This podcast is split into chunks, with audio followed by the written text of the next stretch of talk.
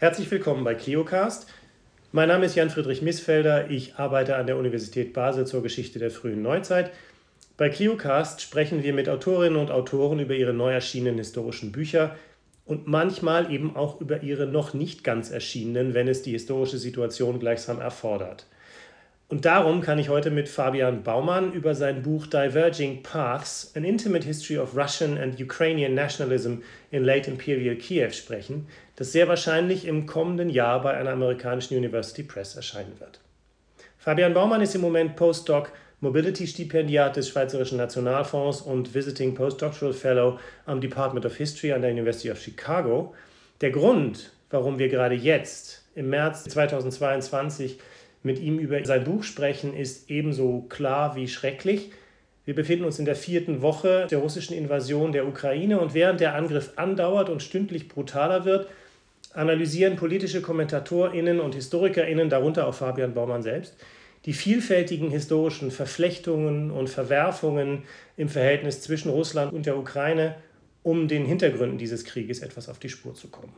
Und um dieses komplexe Entanglement geht es auch in Fabian Baumanns Buch. Es erzählt die Geschichte des russischen und ukrainischen Nationalismus im russischen Imperium zwischen der Mitte des 19. Jahrhunderts und dem Beginn des 20. als eine Geschichte einer Familie von Intellektuellen, Zeitungsmacherinnen und Politikerinnen, deren politischen Lebenswege sich in dieser Zeit entlang einer nationalen Differenzmarkierung trennen.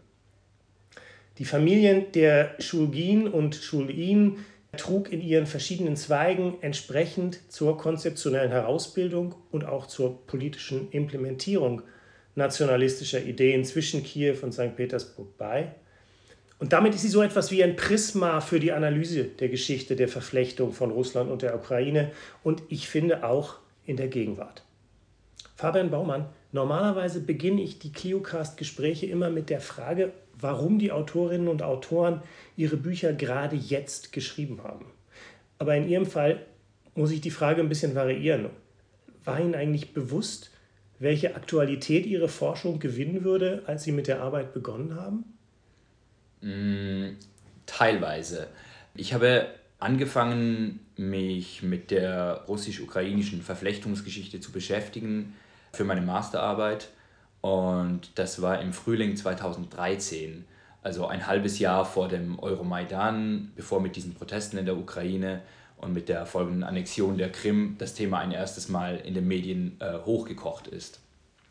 Das heißt, als ich mich dann dieser Familie zugewandt habe, war es schon relativ aktuell, wenn auch nicht annähernd so omnipräsent wie jetzt. Und der Grund, dass ich dann diese Familie gewählt habe, ist tatsächlich, dass ich das Gefühl hatte, nur über die politischen Debatten, nur über die intellektuellen Texte lässt sich das, was mich interessiert, nicht so ganz fassen. Also ich hatte das Gefühl, ich brauche konkrete Menschen, an deren Beispiel ich eben aufzeigen kann, wie diese beiden Nationalismen und wie diese beiden Länder irgendwie im Verlauf des 19. und des 20. Jahrhunderts auseinandergegangen sind. Und das hat sich sozusagen im Zuge der historischen Entwicklung seit 2013, 14 bis heute immer weiter zugespitzt und dadurch auch Ihre Arbeit noch mehr an Aktualität gewonnen. Würden Sie das sagen? Ja, aber ich meine, ich habe diese Studie nicht quasi aus einer präsentistischen Perspektive geschrieben. Mich hat schon eigentlich in erster Linie interessiert, was im 19. Jahrhundert äh, passiert ist, auch wenn das natürlich zur Erklärung der Gegenwart indirekt beiträgt. Aber mein Ziel war schon nicht irgendwie Putin zu erklären mit diesem Buch. Und die Frage ist ja, wie weit man das eigentlich kann. Konkret erzählen Sie in dem Buch zwei Familiengeschichten von Männern und vor allen Dingen auch von Frauen, die sich in konkurrierenden politischen Projekten sozusagen der russischen und ukrainischen Nationalismusbewegung verschrieben haben. Aber gerade indem sich die politischen und auch individuellen Lebenswege dieser Protagonistinnen immer weiter auseinanderentwickeln, wie Sie es ja auch gerade beschrieben haben, kristallisieren sich dann auch immer verschiedene Konzepte von Nationalismus, also doch sozusagen die Ideen heraus. Und zumindest lese ich die Analyse so, die verhalten sich auch nicht immer ganz komplementär zueinander. Deshalb vielleicht als Einstiegsfrage in den, was sind das eigentlich für Nationalismen, die zwischen 1830 und dann auch der Novemberrevolution bei den Schulgins und Schulhins äh, vertreten wurden? Andreas Kappeler hat das Verhältnis zwischen Russland und der Ukraine einmal als ein asymmetrisches Verhältnis beschrieben. Asymmetrisch deshalb, weil in der modernen Geschichte fast immer ein russischer oder russländischer Staat vorhanden war und nur sehr selten ein ukrainischer Staat. Die Ukraine war oft ein untergeordneter Teil des russischen oder russländischen Imperiums. Und diese Asymmetrie prägte eben auch diese beiden Nationalismen. Und ich vereinfache jetzt natürlich, weil es im russischen wie auch im ukrainischen Nationalismus äh, ganz verschiedene Strömungen gegeben hat. Aber was diesen Strömungen jeweils einer Seite gemeinsam ist, ist ein bestimmtes Verhältnis zum damals existierenden Staat. Das war eben im 19. Jahrhundert das russländische Imperium. Der russische Nationalismus war ein Nationalismus, der ganz klar auf die Erhaltung und Stärkung dieses russländischen Imperiums ausgerichtet war. Es war quasi ein staatsnaher Nationalismus, was nicht heißt, dass er immer ganz kongruent mit der offiziellen Staatsideologie war. Aber es war ein Nationalismus, der grundsätzlich konservativ ausgerichtet war, der vertikale politische Hierarchien bevorzugt hat und der nicht die soziale Ordnung umstürzen wollte.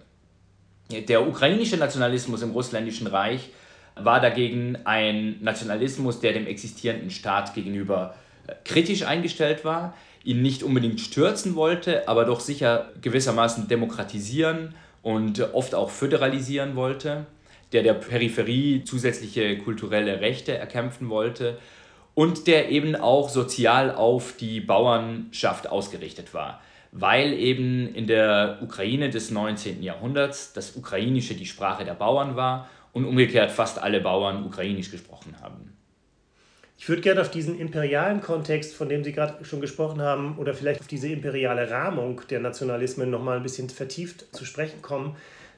In anderen imperialen Zusammenhängen, also etwa in kolonialen Räumen des 19. und 20. Jahrhunderts, ist ein solcher auch ethnisch begründeter Nationalismus ja vielfach dezidiert gegen das imperiale Zentrum gerichtet und funktioniert sozusagen als eine Art von politischer Ermächtigung der Peripherie oder so.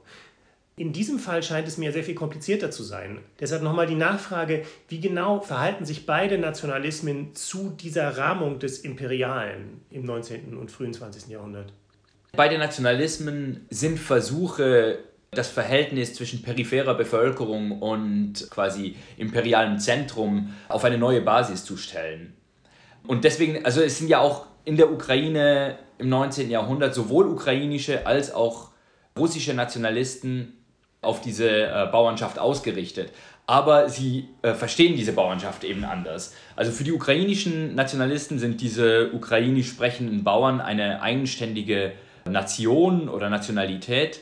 Und deswegen möchten sie eben, dass diese eine äh, Bildung in ukrainischer Sprache kriegen, dass diese möglicherweise politische Autonomien kriegen, diese Regionen, damit sozusagen diese Bauernschaft auf eine kulturell eigenständige Weise emanzipiert wird. Und daher kommt eben auch der, der kritische Impetus äh, gegenüber, gegenüber dem Imperium. Die russischen Nationalisten dagegen sehen in diesen Bauern Russen und das potenziell loyale Element in dieser etwas instabilen Peripherie, wo ja auch noch jüdische und polnische und andere Bevölkerungen wohnhaft sind. Das heißt, sie möchten diese Bauern zwar ebenfalls stärken und bilden, aber eben in russischer Sprache mit Ausrichtung äh, kulturell nach Moskau und mit dem letztlichen Ziel einer vollständigen Assimilation. Und diese russischen Nationalisten in der Ukraine, wie man eben am Beispiel der Familie Schulgin sieht, sind ja nicht einfach nur Außenseiter, die da hinkommen und ihr Konzept aufzudrücken versuchen, sondern das sind eben äh, auch lokale Intellektuelle einer eher konservativen Sorte, die das Imperium für sich auch als Möglichkeitsraum begreifen, die diese Assimilation als Chance sehen und die ja auch tatsächlich Gelegenheiten bekommen, im Imperium ganz nach oben aufzusteigen. Mir ist aufgefallen bei der Lektüre Ihres Buches, dass die, wenn man so will, die Feindmarkierungen auch sehr, sehr äh, diffus werden können, beziehungsweise auch sehr variabel und sehr, sehr wandelbar. Also beispielsweise ist mir aufgefallen, dass die zumindest im 19. Jahrhundert sich viele ukrainische Nationalisten oder die, also jedenfalls die Protagonisten der, der Familie Scholin, dass die sich eigentlich viel mehr an der polnischen sozusagen Elite der Region abarbeiten als am imperialen Zentrum. Wie hängt das miteinander zusammen? Ja, genau, also diese, diese äh, sozioethnische Stratifizierung der ukrainischen und vor allem der westukrainischen Gesellschaft spielt natürlich eine große Rolle. Der, der Adel in der westlichen Hälfte der Ukraine äh, war größtenteils katholisch und polnischsprachig und war somit der offensichtliche Gegenspieler für all jene, die die Bauernschaft stärken wollten. Das heißt, hier sind sich ukrainische und russische Nationalisten grundsätzlich einig, dass man diesen Adel ökonomisch schwächen sollte, äh, was dann ja auch mit Unterstützung des Staats geschieht. Der Unterschied ist dann eben im jeweiligen Konzept des Verhältnisses der Region zum imperialen Staat.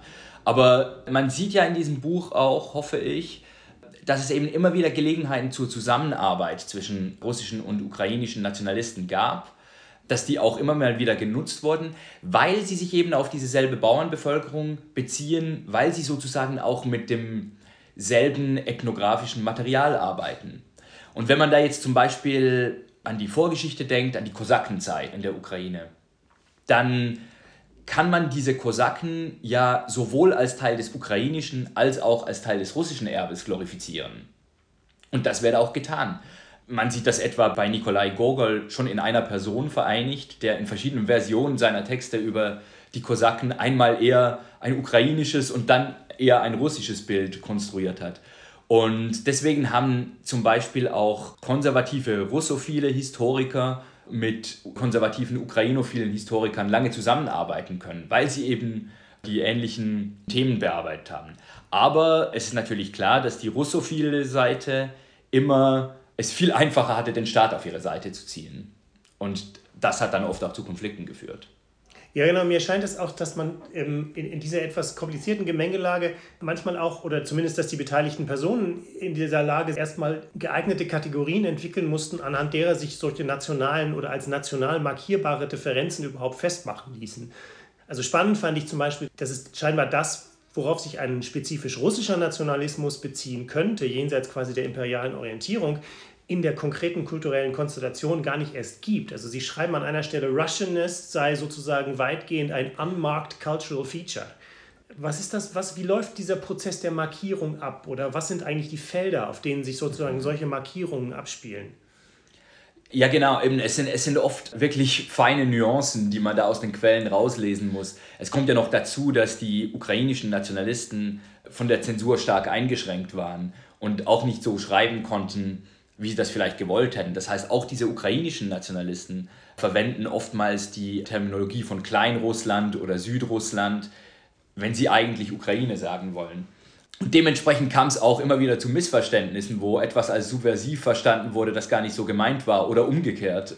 Trotzdem ist es natürlich so, dass im Verlauf des 19. Jahrhunderts und des frühen 20. Jahrhunderts die ukrainischen Nationalistinnen und Nationalisten eine Art Nationalkanon herausgebildet haben, wo dann schon gewisse Symbole als eindeutig ukrainisch national verstanden wurden. Ich, ich kann da drei Sachen nennen, beispielshaft. Erstens mal diese berühmten bestickten Hemden, eine ukrainische feierliche Bauerntracht, Vyshevanka heißt das auf ukrainisch, das schon ab den 1860er Jahren eine eindeutige politische Konnotation gekriegt hat, wenn es in einem urbanen intellektuellen Kontext getragen wurde. Und das haben dann die Ukrainophilen, gerade auch die, die Frauen und die Kinder dieser Familien, so äh, conspicuously getragen an, an ihren Veranstaltungen. Das ist ein, ein Kleidungsstück mal als Beispiel. Ein zweites Beispiel wäre der heute in der Ukraine noch als Nationaldichter bekannte Taras Shevchenko, äh, ein Dichter der Mitte des 19. Jahrhunderts oft als einer der wenigen Gedichte auf Ukrainisch geschrieben hat, der auch Gedichte geschrieben hat, die klar gegen den Zarenstaat gerichtet waren und der dafür auch ziemlich hart bestraft wurde. Um Shevchenko entwickelt sich schon im späten 19. Jahrhundert ein regelrechter Kult unter diesen ukrainischen NationalistInnen, wo man Büsten aufstellt, wo man irgendwie den Kindern die Gedichte beibringt, wo man zum Grab pilgert auf einem Hügel über dem Dnipro-Fluss dies etwa im Gegensatz zum russischen Pushkin-Kult oder spezifisch in der Ukraine eben auch zum Kult Nikolai Gogols, der quasi als ein imperialer Vertreter der Ukraine gilt. Und das dritte und offensichtlichste ist natürlich die Verwendung der ukrainischen Sprache.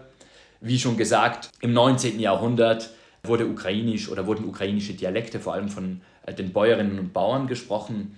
Aber diese ukrainophilen Intellektuellen beginnen die ukrainische Sprache auch in einen urbanen Kontext einzuführen. Sie äh, erlernen diese Sprache oft mal erst, weil sie eben selbst aus urbanen Eliten stammen und meist russischsprachig aufgewachsen sind. Sie bringen dann aber ihren Kindern diese Sprache bei als Erstsprache und sie zelebrieren diese Sprache richtig gehend in ihren geheimen oder halbgeheimen Zusammenkünften, weil ja eben die ukrainische Sprache vom russischen Staat in der Presse, in der Schule extrem stark eingeschränkt wurde. Und nur ganz kurz, im Gegensatz dazu wurde, sagen wir, in Kiew im 19. Jahrhundert überall Russisch gesprochen. Praktisch alle Kultur in Anführungszeichen fand auf Russisch statt. Und man musste nicht unbedingt die quasi russische kulturelle Ursprünglichkeit zelebrieren, um auf Russisch Kultur zu konsumieren. Also ein ganz schönes Beispiel finde ich die Kindheitslektüre, die zwei Protagonisten äh, der Schul Schulgin-Schulhin-Familie in ihren Memoiren erwähnen. Da spricht eben der ukrainische Nationalist Alexander Schulhin davon, wie er die wenigen ukrainischsprachigen Werke und Werke über die Ukraine aufgesogen hat als Kind, während Wassili Schulgin, der russische Nationalist, von so typischer Abenteuerliteratur dieser Zeit schreibt, also Jules Verne, Maine Reid, James Fenimore Cooper. Aber natürlich hat er all das in russischer Übersetzung gelesen diese Hierarchisierung oder auch diese Asymmetrie, von der Sie vorhin gesprochen haben, taucht ja sozusagen auch jetzt in den Diskussionen über die historischen Hintergründe des aktuellen Krieges natürlich auch wieder in verschiedentlicher Form auf, wenn quasi spezifisch jetzt auch von russischer Seite davon gesprochen wird, dass eigentlich sozusagen nur eine in gewisser Hinsicht unmarked Russian Cultural Feature gäbe und dann aber verschiedene Zweige, also sozusagen die, den weißrussischen Stamm und den ukrainischen Stamm und eben den russischen, den großrussischen, wenn man so will. Ist das sozusagen ein direkter Anschluss an die Diskurse dieser Zeit? Ja, das kann man durchaus so sagen. Und gerade der russische Präsident Putin greift wirklich eins zu eins Ideen aus dem 19. Jahrhundert auf. Man kann das sehr gut nachlesen in seinem sogenannten historischen Essay vom vergangenen Sommer mit dem Titel Über die historische Einheit von Russen und Ukrainern wo genau diese Idee einer quasi übergeordneten kulturellen Gemeinsamkeit, die eigentlich alle Detailunterschiede aufwägt, äh, wieder ganz klar vorhanden ist. Und da geht Putin auch wieder hinter die Denkmuster der Sowjetzeit zurück. In der Sowjetzeit wurden ja die UkrainerInnen als eine eigenständige Nationalität anerkannt, wurde auch die ukrainische Sprache als eine vollgültige Sprache anerkannt. Lenin hat den Fehler gemacht.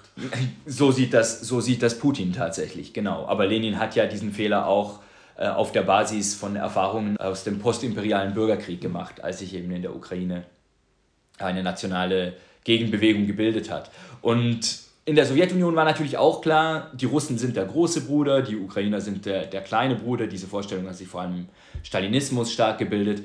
Es war immer völlig klar, wer quasi die Sowjetunion anführt aber immerhin wurde doch die kulturelle Eigenständigkeit anerkannt. Und Putin geht praktisch dahinter zurück und greift teilweise wirklich eins zu eins Argumente auf, wie sie in diesen ideologischen Kämpfen des frühen 20. Jahrhunderts ausgefochten wurden. Also ein Beispiel ist zum Beispiel bei Putin im neuesten Artikel steht auch darin, wie schon Wassili Schulgin Anfang des 20. Jahrhunderts immer wieder geschrieben hat, die Ukraine könne ja eigentlich kein eigenständiger Kulturraum sein, weil Ukraina ja vom Wort Kraj Grenze kommt. Das sei einfach ein alter Name für eine Grenzgesellschaft. Etymologisch ist das natürlich nicht falsch. Politisch ist es aus meiner Sicht damals wie heute komplett irrelevant. Aber, äh, aber es ist schon interessant, dass, wenn nicht Putin selbst, so doch jemand in seinem Beraterstab offensichtlich diese verstaubten Broschüren wieder rausgeholt hat und gelesen hat.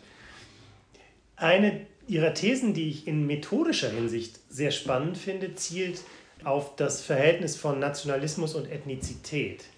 Wenn ich das richtig verstanden habe, äh, argumentieren Sie da gegen die Idee, dass sozusagen historische Nationalismen immer auf so etwas wie einer Bewusstwerdung und dann auch Politisierung von bestimmten ethnischen Identitäten beruhen und machen dagegen so etwas wie fast schon individuelle Agency stark also ich zitiere mal ganz kurz aus dem Buch einen Satz, der mir da besonders aufgefallen ist. Nationalism among 19th century Kiev intellectuals was a conscious choice of path, one conditioned by their socioeconomic backgrounds and by the political projects that they embraced.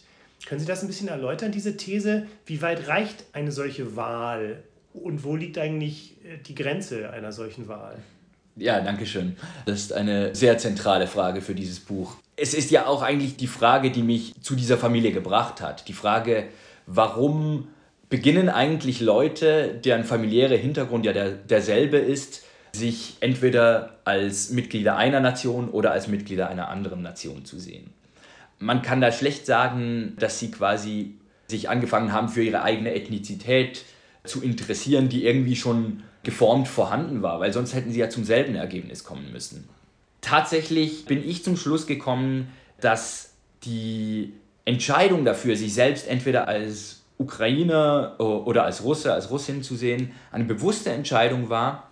Und zwar eine Entscheidung, die eben wiederum in erster Linie von politischen Projekten abhing. Vom Verhältnis zum imperialen Staat, von der Idee, wie man diesen Staat verbessern und umbauen sollte.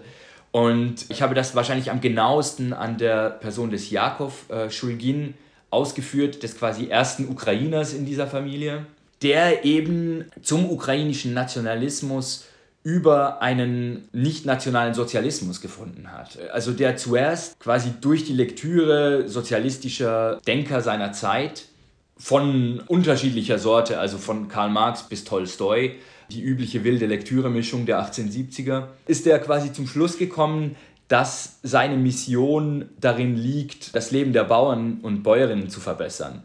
Und erst danach hat er es für nötig gehalten, sich mit der Kultur dieser Bäuerinnen und Bauern auseinanderzusetzen, hat festgestellt, dass diese quasi äh, die, alle diesen, diese ukrainischen Dialekte sprechen und hat diese Sprache auch selbst erlernt.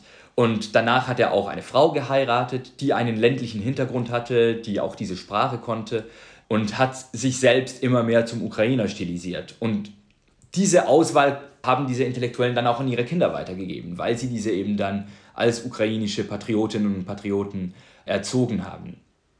Und so sehe ich doch eine starke individuelle Agency bei dieser Auswahl, zumindest in der ersten Generation dieser Nationalisten und Nationalistinnen. Natürlich plädiere ich hier nicht für einen uneingeschränkten Voluntarismus. Es wäre natürlich absurd zu behaupten, dass Jakov Schulgin genauso gut wie Ukrainer oder Russe auch hätte äh, Japaner oder Bolivianer werden können, sondern natürlich bauen diese Nationalisten, diese Nationalismen auf kulturellen Gegebenheiten auf, auf historischen Traditionen, auf Sprache, auf bestehender Staatlichkeit, die man vielleicht auch als Ethnizität bezeichnen könnte. Aber ich selbst habe den Begriff der Ethnizität in dieser Region, wo zwei so eng verwandte Nationalkulturen entstehen, zwischen denen die Grenze nicht immer hart, sondern oft fließend ist, in dieser Situation habe ich den Begriff der Ethnizität nicht als hilfreich empfunden. Vor allen Dingen nicht als Voraussetzung sozusagen, genau. als unhintergehbare und wenn man so will, fast schon unthematisierbare Voraussetzung. Genau, sondern, sondern Ethnizität wird eben dann in wissenschaftlichen Diskursen parallel mit dem politischen Nationalismus konstruiert. Und, und da bin ich ja auch nicht der Erste, der das so sieht. Also äh, Jeremy King hat das für Böhmen ganz ähnlich formuliert, schon vor 15 oder 20 Jahren. Ich würde noch gerne mal auf das, was Sie gerade schon angesprochen haben, nämlich auf die familiären Konstellationen noch ein bisschen genauer zu sprechen kommen. Denn das ist jetzt etwas, was auch in dem schon titelgebend eigentlich in Ihrem Buch irgendwie angesprochen wird, nämlich als eine intimate History of Nationalisms. Mir ist schon klar, dass sozusagen Intimate auf Englisch etwas anderes konnotiert, als es auf Deutsch täte. Aber wo genau liegt sozusagen die Intimacy dieser Nationalismen in Bezug auch zum Beispiel auf die familiären Konstellationen, in denen sie quasi nicht nur entstehen, sondern in denen sie auch weitergegeben werden oder getragen werden? Generell bin ich ja nicht der Erste, der bei der Quellenlektüre entdeckt, dass Politik auch im Privatleben stattfindet.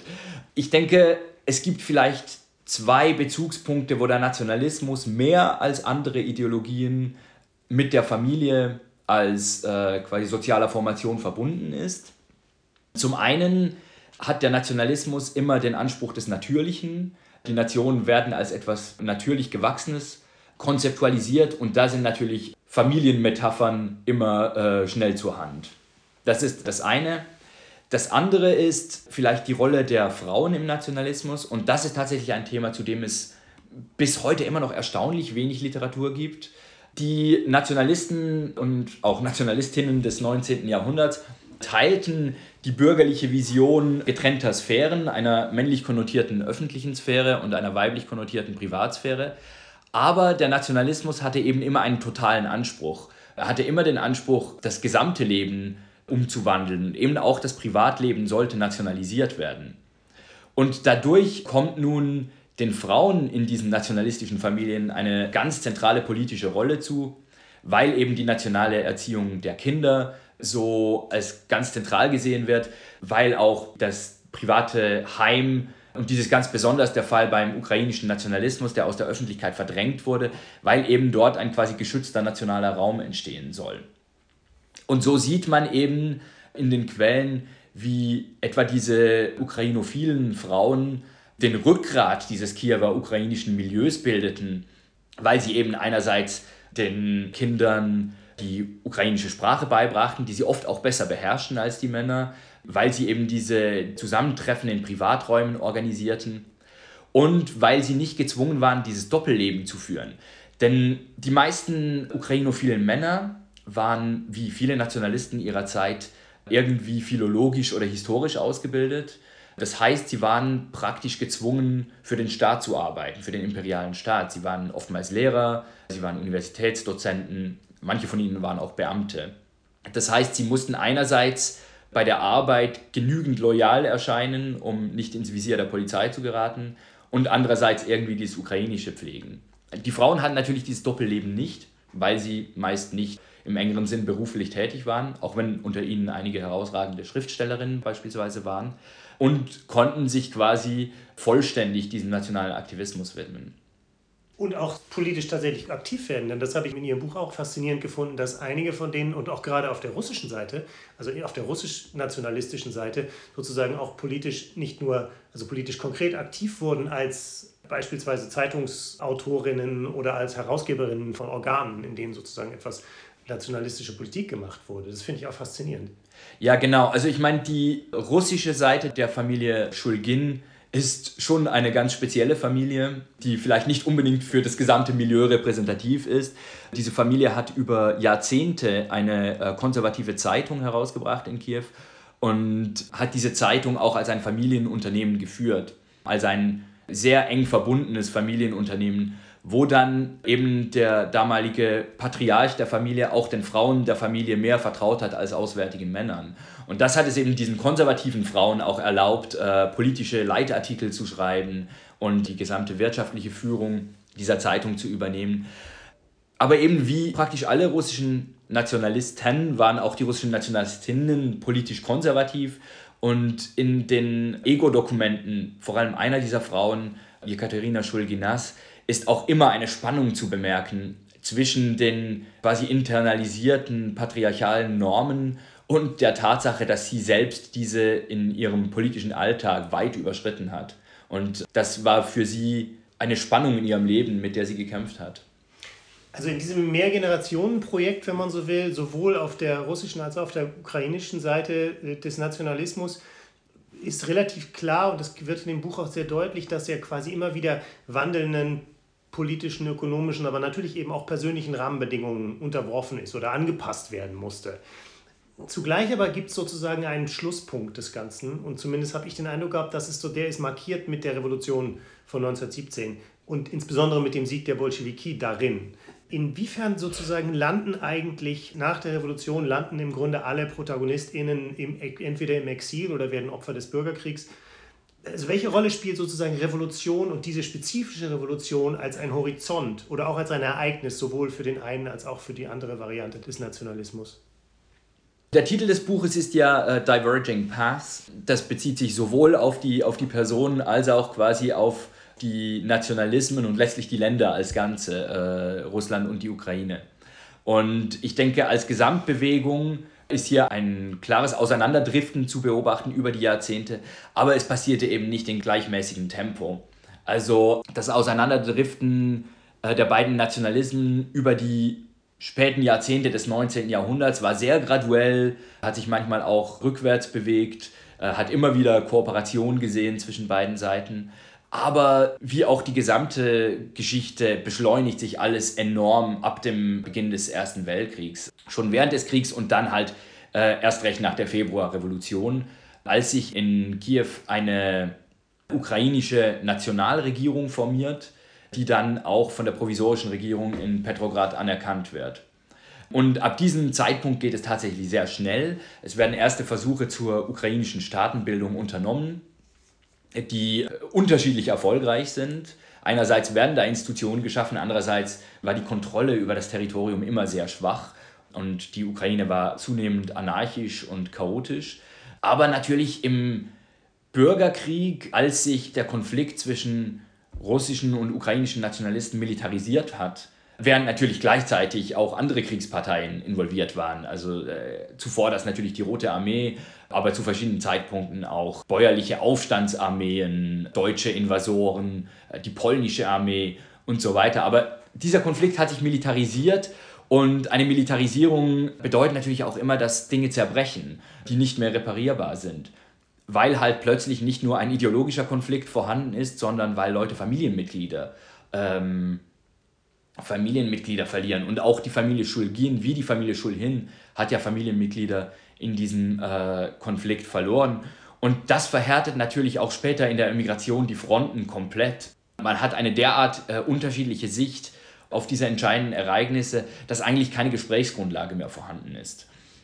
Und ich fürchte, dasselbe passiert heute auch in der Ukraine, dass da Verbindungen zerbrechen, die über sehr lange Zeit existiert haben und die vermutlich nicht mehr reparierbar sein werden. Ich würde gerne zum Abschluss, weil Sie das gerade schon angesprochen haben, noch einmal auf dieses Bild der Diverging Paths oder der, auch der gewählten Pfade und damit vielleicht auch wirklich auf die gegenwärtige Lage zurückkommen. Im Schlusswort des Buches schreiben Sie, in the long term, choices of paths created path dependencies. Und das finde ich eine sehr schöne Formulierung. Welche Pfadabhängigkeiten sehen Sie zwischen der Geschichte, die Sie in Ihrem Buch analysiert haben, und denn der aktuellen Situation? Im 19. Jahrhundert haben sich eben diese beiden Nationalismen und damit auch Erzählungen über die Geschichte herausgebildet. Und wie ich vorher schon in Bezug auf den Bürgerkrieg gesagt habe, diese Interpretationen waren zunehmend inkompatibel. Ich schreibe im Buch an einer Stelle, dass die in der Zwischenkriegszeit die ukrainischen und die russischen Nationalisten unterschiedliche Sprachen gesprochen haben. Und zwar sowohl buchstäblich, weil die ukrainischen Nationalisten sich zu diesem Zeitpunkt auch sprachlich vollständig äh, ukrainisiert hatten, aber eben auch im übertragenen Sinn, dass sie sich so unterschiedliche Geschichten über ihre Ukraine oder ihr Kleinrussland, wie es aus russischer Sicht geheißen hätte, erzählt haben, dass sie nicht mehr miteinander sprechen konnten. In der Sowjetzeit wurden diese Erzählungen teilweise mit Zwang und teilweise mit Geschick irgendwie wieder zusammengeflochten. Es entstanden wieder verbindende Erzählungen, zuvor das natürlich die Erzählung vom gemeinsamen Kampf von Russen und Ukrainern in der Roten Armee. Aber im Hintergrund waren natürlich diese unterschiedlichen Erzählungen nach wie vor vorhanden. Und in der Ukraine sind diese nationalen Erzählungen natürlich seit der Unabhängigkeit wieder stärker geworden. Während in Russland auf gesellschaftlicher Ebene einfach gar keine Neureflexion des Verhältnisses zur Ukraine stattgefunden hat. Ich nehme da jetzt natürlich einzelne Intellektuelle und Akademikerinnen aus, die diesen Dialog aktiv geführt haben.